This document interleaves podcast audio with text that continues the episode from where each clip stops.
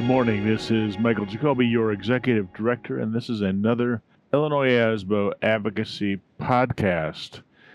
Today, I'm going to speak a little bit about some of the bills that were passed last year that might not necessarily be on your radar. Obviously, we know what the budget was that was passed. We also know, you know, the levels of EBF funding and so forth. But sometimes there are other things that are moving through the legislature that we maybe don't pay as great attention to. And I think this can be an opportunity for you to be sharp as a school business official in your own district, kind of understanding the laws uh, as they've been enacted. So the first of those has to do with salary history. I mean, did you know that there was a new bill passed? It's House Bill 834 that basically prohibits an employer from seeking the compensation or salary history of a job applicant.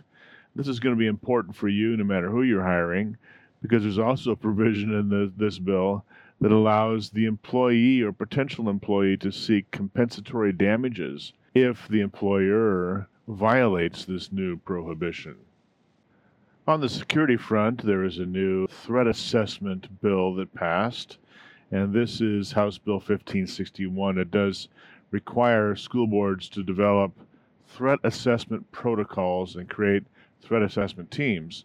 But here's the thing that's somewhat interesting for you, and that is that now if you are in a county that does a countywide sales tax for school facilities, you are able to now use those resources, if you would like, for personnel such as school resource officers or mental health professionals.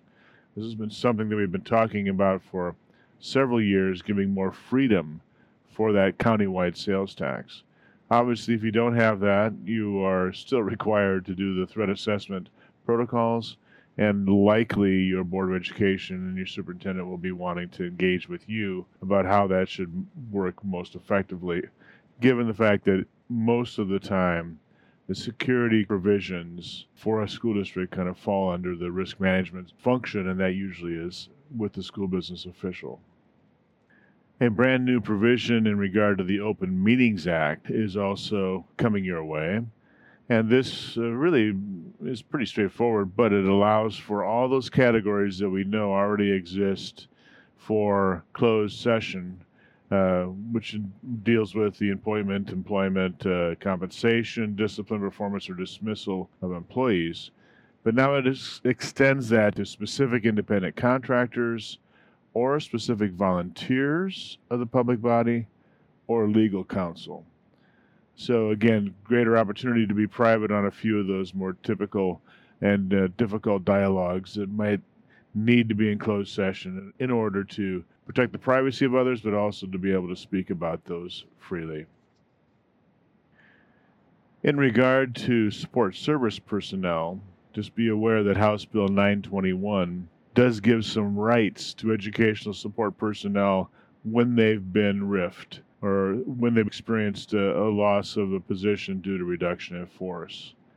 Even if the employee accepts reemployment in the district, they maintain any rights that they accrued in the previous service with the school district. So just be aware of that as uh, you let go of support personnel for any reason whatsoever.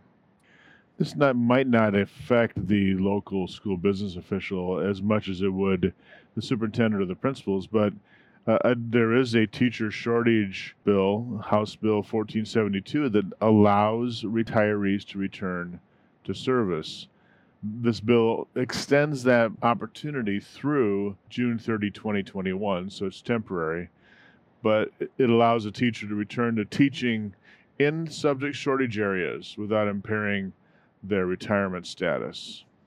So if you're dealing with an issue related to uh, lack of teachers in your district, that might be a solution for you in regard to the legalization of marijuana and dealing with sort of prior uh, convictions in relationship to that, House Bill 2121 passed both houses unanimously. Um, it, the bill is intended to expand the pool of eligible bus drivers, school bus drivers, by allowing individuals to be eligible if they have not had in the prior 20 years a misdemeanor conviction. So, some expansion of that ability to kind of wipe out things that happened 20 years ago, as long as that window of 20 years has been uh, without incident.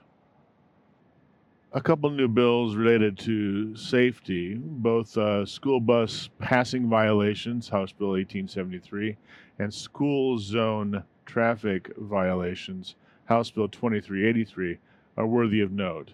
So basically, on the first one, it doubles the fine for the violation when approaching, overtaking, or passing school buses when that uh, stop arm is out. And then, secondly, this House Bill 2383 under school zone traffic violations. If somebody um, violates the crosswalks or school zone areas and causes an accident with an injury, is going to see their driving privileges suspended for 12 months. And then I have one more that I'll close out with because it was somewhat controversial, and that was Senate Bill 1371, having to deal with uh, door lock devices.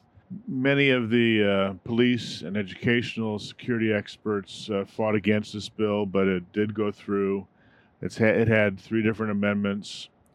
Uh, bottom line is, it's uh, it landed on allowing districts to install security locking devices on a door of a school building to prevent unwanted entry if certain requirements are met. That means that school employees must be trained in terms of how to utilize that.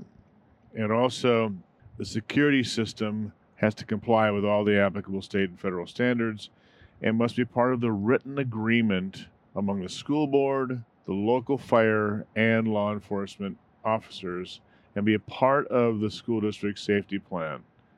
So, these locking devices uh, basically prohibit somebody from entering in a room, but it also is something that can be used potentially by an intruder to prevent law enforcement or others from entering into a room as well. So, um, very controversial, but the bottom line is there is provision for it now in Illinois under these very sort of stringent circumstances.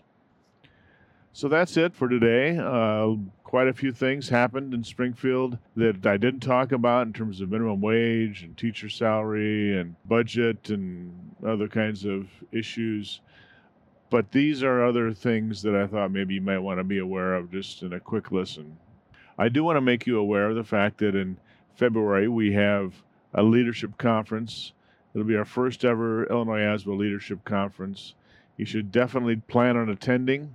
If you've been a part of the Leadership Institute, you could actually come the morning of that conference and experience a reunion opportunity for you, uh, kind of going back over some of the things you learned in your uh, Leadership Institute. But then at noon and extending to the next day at noon, the Leadership Conference will be February 20th and 21st.